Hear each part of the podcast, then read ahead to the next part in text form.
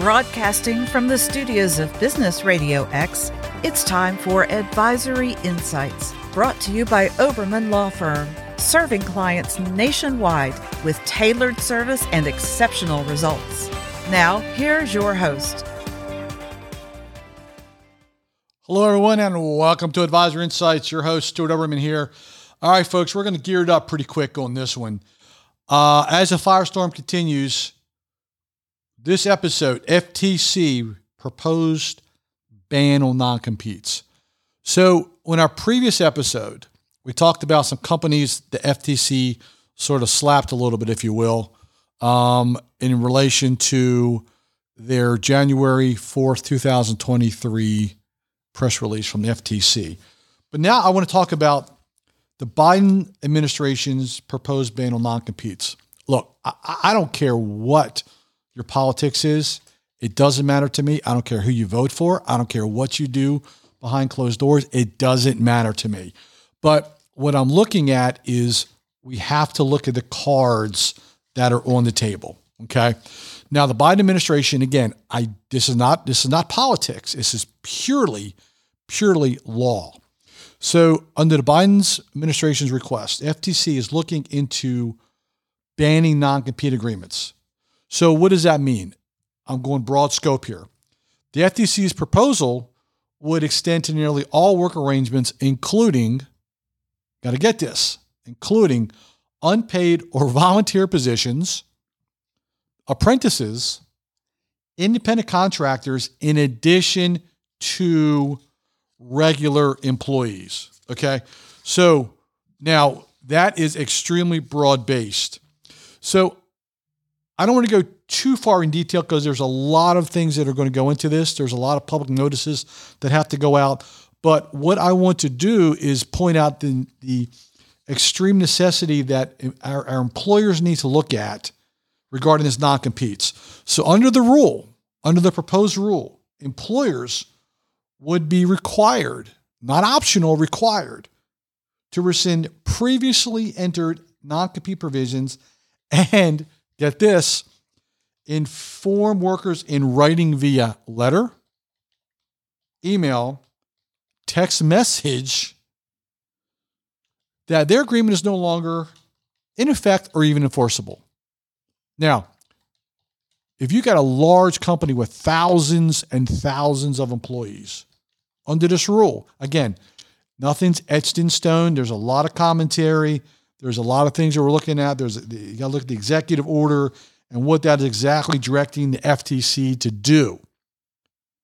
Again, under the rule, employers would require required to rescind previously enter not going to be provisions and inform workers in writing, via letter, email, text message, assuming that everyone reads their emails and gets the emails, that their agreement is all enforceable. So, a couple carve outs.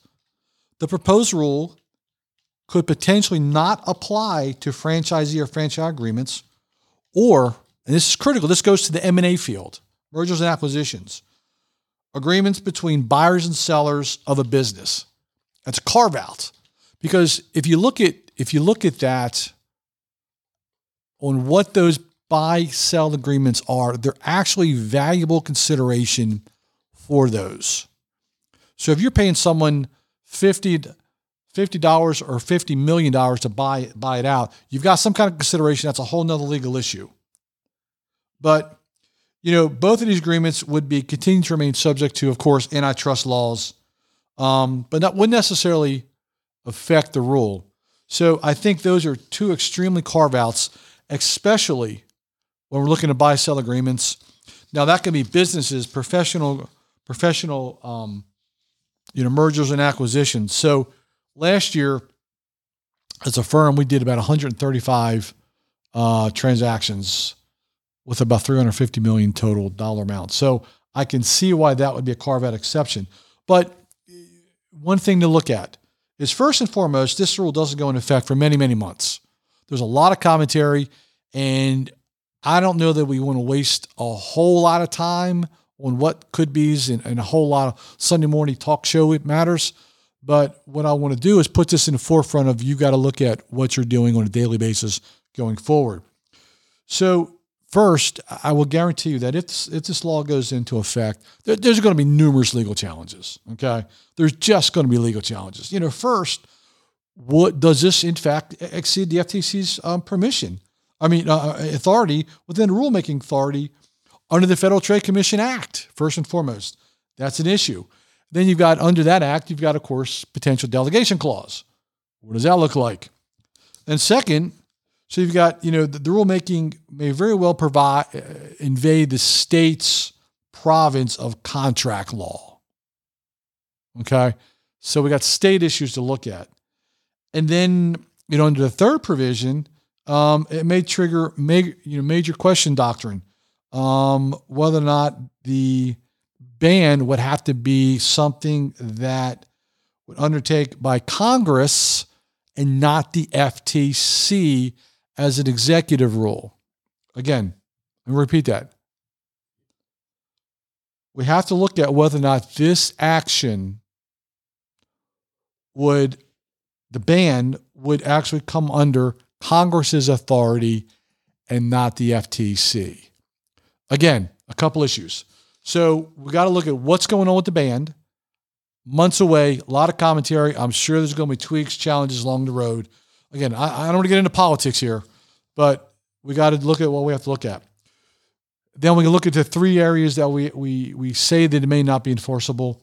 Um, so again, I want to put this on the forefront of our employers on a state, local, national, and international level as to what's to be expected. Folks, that's all I'm going to comment today. Maybe not tomorrow, but today uh, on non compete agreements and the FTC ban. Folks, Stuart Oberman here, your host.